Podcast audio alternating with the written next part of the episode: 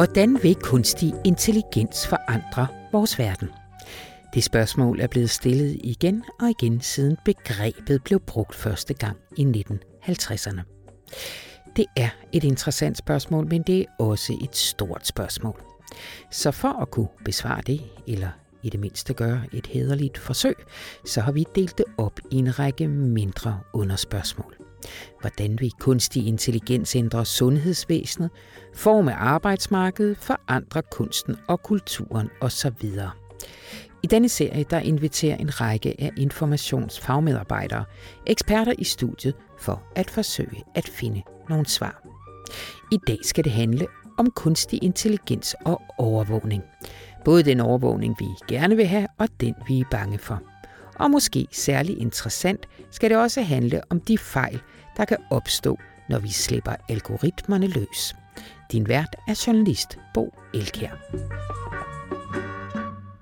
Da jeg gik ud af min hoveddør her til morgen for at gå på arbejde, så besluttede jeg mig for, at jeg ville tælle antallet af overvågningskameraer.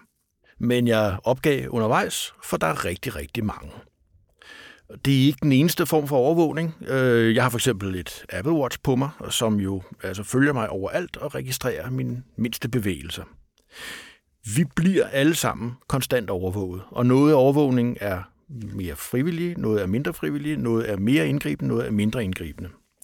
Spørgsmålet er, hvad betyder det, når vi, når vi blander kunstig intelligens ind i den her overvågning, som vi oplever? Og hvordan kan vi få at vide, om den kunstige intelligens den er fair? Det skal jeg heldigvis ikke svare på selv. Med mig har jeg Åsa Ferrakken. Er det korrekt udtalt? Det er meget rigtigt. Det er godt. Velkommen til.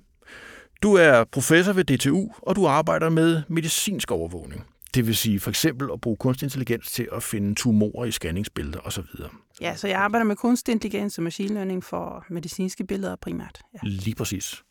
Hvad gør vi, når algoritmerne tager fejl? Når det er trænet på racistisk materiale, når de sender den forkerte mand i spillet, eller når forbrydere udnytter en indbygget bias eller fejl i systemerne. Eller hvis man skal summere det hele op. Hvis vores overvågning den bygger på kunstig intelligens, hvordan sikrer vi os så, at den kunstige intelligens den er fair? Det har vi de næste 20 minutter til at blive klogere på. Så lad os komme i gang. Men allerførst, nu sagde jeg, at du arbejder med medicinsk overvågning. Men kan du sige mig, hvad er din vinkel ind i det her stof? Jamen, øh, jeg arbejder rigtig meget med ting, der kan gå galt med kunstig intelligens. Så faldgrupper, jamen, det kan være sådan noget som, at den dims, du laver, den ikke virker lige så godt på alle mulige mennesker. Det er noget, der vi øh, beskæftiger os med, når vi kigger på bias i, og, og fairness i, øh, i kunstig intelligens-algoritmer. Men når du kigger på overvågning, så er det faktisk lidt omvendt. Fordi de grupper, øh, som den ikke virker så godt på, det er jo de grupper, der sniger sig udenom. Ja. Så hvis du laver en ansigtsgenkendelse-algoritme, der fungerer bedst på hvide mænd, jamen så betyder det, at sorte kvinder er mindre udsat for overvågning end hvide mænd. Så den er lidt omvendt, end den plejer at være. Som regel så brokker vi os over, at kunstig intelligens fungerer bedst på hvide mænd, og ja. at øh, sådan nogen som mig, som ikke er en hvid mand, øh, bliver diskrimineret. Men i det her tilfælde betyder det, at jeg kan slippe afsted med lidt mere, end hvad du kan. Øh... Og det er jo noget af det, som jeg beskæftiger mig meget med. Altså, hvordan kan vi overhovedet måle, at der er en forskel? Og hvis vi finder en forskel, hvordan kan vi finde ud af, hvor den kommer fra? Ja. Det er ikke nemt. Øh, men det, altså det mest interessante er, at vi, vi gør det i meget lille grad i dag. Vi ja. undersøger det slet ikke. Og hvis vi så flytter blikket over i den der, lad os sige, predictive policing, altså i, i retsverdenen, øh, altså både øh, præventiv adfærd i forhold til kriminalitet og, og så videre, så er der så et andet bias, som, som kan frasortere folk, som, som reelt måske var, var mere oplagte at, at overvåge, øh, eller hvad? Jamen, der er jo den der meget kendte sag, øh, Kompass-sagen fra USA, som faktisk har lagt grundlag for meget af det arbejde, der, der, der er blevet lavet inden for øh, algoritmisk fairness. Det er en sag, hvor man havde algoritmer, der var med til at beslutte, hvem der skulle øh, sendes på, øh, ja, hvad hedder det overhovedet på dansk? Hvem der skulle øh, i fængsel, mens de afventede, at deres retssag gik i gang. Og hvem der, hvad siger du? Ja, hvem der skulle ja. varetægtsfængsles, mens de ventede på, at retssagen gik i gang, og hvem der skulle sendes hjem. Øh, det, de fandt ud af, var i hvert fald, at den her algoritme, den fungerede sådan set lige så godt for sorte og hvide, i den forstand, at den lavede lige så mange fejl. Og en fejl her, det, det betød, at man sendte nogen hjem, der så begik ny kriminalitet, eller at man satte nogen i fængsel, som efter det nu var færdig med at være i fængsel, hvor en lang tid det tog, så, så begik det ikke mere kriminalitet. Så, så Og hvis det så aldrig, eller i hvert fald inden for en vis periode, ikke begik ny kriminalitet, jamen så betragtede man dem for at være øh, lavere risiko. Altså dem kunne man godt have sendt hjem. Så den lavede lige mange fejl for de hvide og de sorte. Og det lyder meget godt. Men så var der nogle øh, undersøgende journalister, der gik ind og kiggede på den her data, fordi den lå jo offentligt tilgængelig med navn og adresse og alt muligt på de her mennesker ude på nettet. Så det kiggede de på, øhm, og de fandt ud af, at de fejl, der blev gjort, dem var der et bare at sige. Når man lavede fejl med hvide, så var det primært på den måde, at man sendte nogen hjem, der så øh, begik ny kriminalitet i mellemtiden. Og når man lavede fejl med de sorte, jamen så satte man nogen i fængsel, der så på et eller andet tidspunkt kom ud og ikke begik ny kriminalitet. Så der var en skævhed i de fejl, der blev lavet, øh, som ramte de sorte på en hårdere måde end de hvide. Og som så måske også lukkede nogle mennesker ud, som, som vi nok havde foretrukket, hvis det ikke blev lukket ud. Man indbyggede simpelthen med algoritmen en racisme i maskinen. Ja. Ja. Øh... Og det var jo nok en racisme, der var der i forvejen. Vi ved jo ikke præcis, hvordan den her algoritme blev bygget, men, men det mest oplagte ville jo være, hvis de havde trænet den til at reproducere de beslutninger, der blev gjort af rigtige dommer på rigtige sager. Lige præcis, tidligere. det var det, jeg skulle til at... Altså fordi man, man, man, man træner jo de her maskiner på data. Det gør man. Man tager jo data ud fra gåseøjne, nu sidder jeg og laver sådan en gåseøjne her med fingrene, det kan man jo ikke se, den virkelige verden, ja. som man så fodrer ind i maskinen, og så skal den agere på nogenlunde samme måde. Ja. Og her opdager man så, den her kunstig intelligens, den har altså en racistisk bias det har den. i sin afgørelse. Men hvis du så tager nogle kriminelle øjne på, og tænker, hvis jeg gerne vil ud og lave noget, som jeg ikke må, jamen så er der en meget bedre idé, at jeg sætter en hvid person til at gøre det, end en sort person til at gøre det, fordi der er meget mindre sandsynlighed for, at det bliver smidt i fængsel. Ja, som i alle andre sammenhænge, desværre. Som i alle andre sammenhænge. Men, men du kan jo også overføre det her til andre ting. Altså, måske var det også en god idé at tage en sort kvinde, hvis jeg var bekymret for videoovervågning, fordi den virker ikke lige så godt på dem. Hvordan? Jamen, vi ved godt, at, øh, at, øh, hvad hedder det, at ansigtsgenkendelse virker bedre på hvide mænd end på nogen som helst andre. Den virker lidt dårligere på kvinder, den virker en del dårligere på mænd, og den virker rigtig dårligt på sorte kvinder. Ja. Så hvis du er bekymret for at øh, få vid, videoovervågning i forhold til at kunne gennemføre en eller anden kriminel øh, gerning, jamen øh, så er det måske en rigtig god idé at sætte en sort kvinde til at udføre den gerning, fordi det simpelthen er mindre sandsynlighed for, at hun bliver fanget. Man kan, man, man kan simpelthen man kan udnytte fejlen i systemet, hvis man tænker sig om. På den måde, så kan man tage de her fairness øh, koncepter, som, jo, som vi jo har udviklet, og som vi i hvert fald har nogle værktøjer for at prøve at, at fange. Dem kan du i princippet, hvis du er kriminel, tage og udnytte til din fordel. Ja. Og derfor skal vi lave algoritmer, der er fair. Ja. Altså, du har jo arbejdet med det her felt i overvis øh, altså mange år. Øh, men, men, men som udforstående som mig, jeg er bare en dum journalist, så virker det lidt som om, at øh, ej, det, det, det er sådan noget kægt overflødigt noget. Altså, jeg er journalist, men jeg, jeg har ikke din ekspertise i det her. For mig virker det som om, at det går rigtig, rigtig stærkt i øjeblikket med nogle teknologiske landvindinger, med ChatGPT og så videre. Kan du sige noget om det? Jamen, så det, der er sket, som er nyt, er, at man, at, at man har lært, hvordan man skal få dataen til at lære af sig selv uden at man skal sidde og annotere den. Og det gør vi meget hurtigere og nemmere og billigere kan udnytte virkelig store mængder data.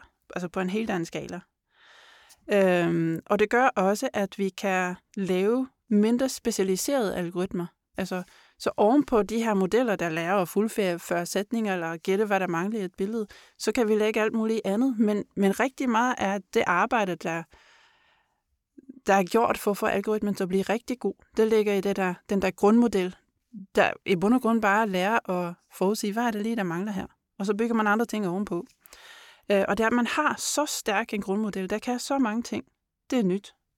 Øh, og det gør, at man ikke skal lave en ny model og bruge en masse ressourcer på, på vi kan lave at træne den, altså at få den til at lære fra data, for hver eneste nye ting, den skal. Så altså, i gamle dage, hvis jeg vil lave en øh, algoritme til at genkende tumorer, så skulle jeg bygge den op fra grunden. Og hvis jeg vil lave en algoritme til at måske ikke finde tumor, men bare finde nogle andre organer i præcis de samme billeder, så skulle jeg lave en model til at lave det. Øh, og hvis jeg vil lave en model til at sige noget om, øh, hvor, hvad er sandsynligheden for, at du øh, bliver rask igen med en given behandling, så skal jeg lave en ny model oven på det. Og altså, i virkeligheden gør vi stadig meget af det, men, men du har den her mulighed ovenpå, da du har en grundmodel, der har lært rigtig meget af det, der er vigtigt, og som du har brugt rigtig, mange krudt på, rigtig meget krudt på at træne. og så kan du lave billige små modeller ovenpå den, der laver de her specifikke ting. Så du kan overordnet set få flere modeller for færre penge, og samtidig kan de mere, end de kunne før. Så kunstig intelligens er blevet allemands eje. Måske ikke helt, men, øh, men dele af det er. Ja. Altså tekstmodeller er, og computer vision modeller, der er så til, til almindelige billeder, de, de er tættere på. Medicinske billeder, de er, de er svære. De svære, ja. Både med datatilgang, men også med, at indholdet er anderledes, og det er sværere at, at arbejde med. Ja, og den kunstige intelligens skal reagere på det rigtige i billedet, for eksempel. Altså, Jamen det er også bare, jeg kan ikke, altså selv mig, som har arbejdet med medicinske billeder i 10 år, jeg kan ikke øh, nødvendigvis se, om det modellen har lavet er rigtigt eller ej, for jeg har ikke den kliniske ekspertise. Så man er afhængig af at arbejde sammen med nogle læger, der, der hjælper os med at forstå, er Ja. det rigtigt, den gør nu, eller er ej? Et af de eksempler, som, som vi har mailet frem og tilbage om her inden det her interview, er jo, er jo de her firmaer i USA, som har lavet en, en, en, en billedovervågnings kunstig intelligens. Øh, der er sådan et interview, hvor, hvor en direktør for firmaet, han viser, hvordan han, jamen han, han finder et satellitfoto, så markerer han en gul varevogn, øh, og sætter sin kunstig intelligens til at træne på den der gule varevogn, hvorefter han kan finde alle gule varevogne i hele byen. Ja. Det er vel det samme? Ja, det er det. Altså i princippet kunne du også sidde med, med en med en CT-scanning eller en MR, et MR-billede og sige, her er en lille tumor eller en lille blip, som jeg ikke ved, hvad er. Er der flere af dem? Øhm, Og altså, du kunne sagtens også for 15 år siden have lavet en algoritme, der kunne finde de gule varevogne. Problemet er bare, at så, hvis du vil have røde varevogne i stedet for, så skulle du starte forfra og lave en ny model. Ja. Ja. Det behøver man ikke. Nej, nu længere. kan, nu kan man bogstaveligt talt med sin mus tegne en firkant over den gule varevogn, og så er den sådan set trænet til at lede efter Lige det. præcis. Det er jo et kæmpe fremskridt. Øh, I forhold til, hvad du kan bruge det til rent praktisk, ja. øh, og det er jo også et værktøj, som, som jo er... Altså, det, det, det, er jo, det, er jo, det, er jo, det er jo frit. Det er jo, det er jo, altså, jeg kan jo sætte forskellige kunstig intelligens overvågninger op. Øh, Jeg kan bruge det i mit arbejde. øh, Organisationer kan bruge det. Firmaer kan bruge det. Private kan bruge det. Altså, vi, vi, vi indsamler jo rigtig, rigtig meget data, som vi nu kan fodre ind i kunstig intelligens og træne på. Hvad tænker du om det? Jamen, jeg tænker jo, at jeg, jeg er glad, at jeg bor i en del af verden, hvor man også tænker over lovgivning. det er jeg jo trods alt. Øhm, selvfølgelig skal vi regulere de måder, det her bliver brugt på. Det er vi helt nødt til. Og tænke over, hvad er det egentlig, vi vil med dem, og hvad er det, vi ved guds skyld ikke vil. Ja. Øhm, I mit arbejde, så, så bruger jeg rigtig meget krudt på at prøve at ikke mindst kommunikere, hvad er det for nogle ting, der kan gå galt, og hvordan undgår vi, det går galt, eller hvordan opdager vi det, hvis der er gået galt. For jeg tror rigtig mange af de fejl, der vil blive lavet, vil også være dumme fejl, som går ud over nogle mennesker, uden at det nogensinde var meningen. Ja. Så vil du også have nogle dumme ting, der sker med vilje. Det vil også ske. Ja, det, øh, det er lidt Wild West ja. I øjeblikket. Og Lige nu er det. Wild West. Øh, og bussen kører stærkt, om jeg så må sige. Det gør den. Øh, hvis nu man skulle... Vi er ved at løbe tør for tid. Hvis nu man skal opsummere og sige, øh, hvad kan du se af muligheder, og hvad kan du se af faldgrupper i det her? Altså, hvis jeg skal starte med faldgrupper. Ja, tak. Øh, jamen for det første, de her algoritmer, de kan jo godt finde på at gøre noget andet, end det vi tror, de gør. Så faldgrupperne er, altså, du tror, at den kun finder gule varevogne, men måske er der en vis type gule varevogn, den ikke kan finde, og måske er der nogen, der rent faktisk har opdaget, at hvis de bare sætter en antenne på sin gule varevogn, jamen så bliver den ikke opdaget af politiet, eller et eller andet, ikke? Øh, altså ligesom det øjeblik, du har en algoritme, der finder gule varevogne, så vil nogen, der ikke vil blive fundet, også kunne gå ind og sige, hvordan skal jeg lave om på den her gule varevogn, så den ikke bliver fundet længere. Øh, så vi skal være meget opmærksomhed både på, at de her algoritmer, de kan stadig games, øh, og de kan også komme til at lave dumme fejl. Altså, øh, eksempelvis, at de, det viser sig, at øh, de ikke kan finde asiatiske gule varevogne, fordi de ser lidt anderledes ud, og man kun har kigget på varevogne i USA. Eller sådan noget. Ja. Øh, så det er en måde, øh, hvorpå man... Altså, at det net, man kaster ud, det er ikke fint masket nok. Nej, og den kan komme til at lave fejl, som man slet ikke kan forestille sig, fordi Ja. mennesker, de, de kan jo godt se, at der er en gul varevogn, selvom der er nogen, der har tegnet et S på den eller eller andet. Ikke? Men algoritmen, den kan ikke nødvendigvis se den forskel. Nej. Så der, de vil lave fejl, som vi ikke engang kan forestille os, bare fordi de fungerer jo ikke med menneskelig logik. Øhm, og det kan udnyttes. Ja. Især når der er fejl som det her. Ikke? Altså, Hvis jeg gerne vil snige mig under radaren, jamen, måske kan jeg ikke blive en sort kvinde, men måske kan jeg tage en maske på. Eller måske kan jeg, jeg ved ikke, tage en særlig slags makeup på, så jeg ser tilpas underlig ud til, at den ikke tror, jeg er et menneske. Ja. Faktisk for fire år siden skulle jeg have min dengang treårige datter med til konference i Kina, og allerede dengang brugte de noget ansigtsgenkendelse i visa-processen, og den kunne simpelthen ikke genkende hendes billede som værende et menneske. Så det endte med, at de der kinesere på konsulatet, de tegnede øjenbryn ind på billeder af min baby, så, så vi kunne komme videre. Ej, hvor mærkeligt. Øh, så, så altså, de kan have fejl, og det her var selvfølgelig ikke noget, hvor vi gamede det andet, end at hun fik tegnet nogle øjenbryn på, men man kan altså game dem. Så for lige at dramatisere tingene lidt, altså vi oplever jo i vores hverdag, at der er rigtig, rigtig mange aktører, der overvåger os på alle mulige mærkelige forskellige måder. De indsamler data fra, fra vores iPhones og Ja. Apple Watches, og, og der, der er den der store massive regeringsovervågning med aflytninger og indsamlinger og så videre. Der er firmaer, der, der, der indsamler data om os og sælger det som, som, som handelsvare. Og selvfølgelig, der er øh, vildt mange etiske problemstillinger Ja. ja. i det der. Det er jeg ikke ekspert i. Og der Men er, der er og der er algoritmer, som, som, og der er algoritmer, som analyserer de her data, og de algoritmer kan lave fejl. Så altså, selvfølgelig er der alle mulige etiske problemstillinger. Grunden til, at jeg ikke nævner dem, er, fordi det er jeg simpelthen ikke Nej, men kvalificeret det, til. det, det er fair nok. Det, det er ikke det, vi skal snakke om. Det, det er mere men, det der men med... der, med er også, der er også de der tekniske issues. De laver fejl, og de fejl kan blive udny- udnyttet. Ja, Så hvis man laver en overordningsalgoritme, skal man også have styr på sin fejl. fairness og bias. Fairness og bias og shortcuts og alt muligt. Vi har et sekund til at snakke om mulighederne. Men muligheden er jo blandt andet, at de her algoritmer, de kan også bruge til at overvåge vores, vores sundhed i en kontrolleret, på en kontrolleret måde, altså i sundhedsvæsenet for eksempel. Du Ja. ja. kan bruge de samme algoritmer til at følge med på patienter øh, med mindre, måske mindre ressourcer, fordi øh, maskinen den kan kigge hurtigt igennem data og fremhente det, der var det vigtigste. Hvad er det, der er ændret siden sidst? Hvor er det et eller andet, der er mistænkeligt? Sørg for, at dataen bliver sorteret, når det skal hen til klinikeren, så de hurtigere kan kigge og hurtigere kan træffe en beslutning, end hvad de ellers kunne. Ja. Øh, måske endda sørge for, at du kommer til læge hurtigere, end du ellers ville, fordi der er den der dimmer i din lomme, den lige siger, hey ho, der er et eller andet, der er lidt skørt med dig lige nu. Ja. Så, så der er også nogle muligheder til at bruge det her på en god måde. Man kan både lave den der konkrete medicinske overvågning på, på enkeltpersoner, men, men jo også en, en forebyggende øh, samfundsbred overvågning med kunstig intelligens, tænker jeg. Det kan du selvfølgelig også, Ja. ja. Og det gør vi jo nok også. Tak. Det har, været, det har været en fornøjelse at snakke med dig. Øh, du hedder, gentager lige dit navn for, for vores lytter, Ose Ferrakken, og du er fra DTU, og du er professor. Øh, vi kommer sikkert til at snakke meget mere om kunstig intelligens og overvågning i tiden, der kommer. Det lyder godt.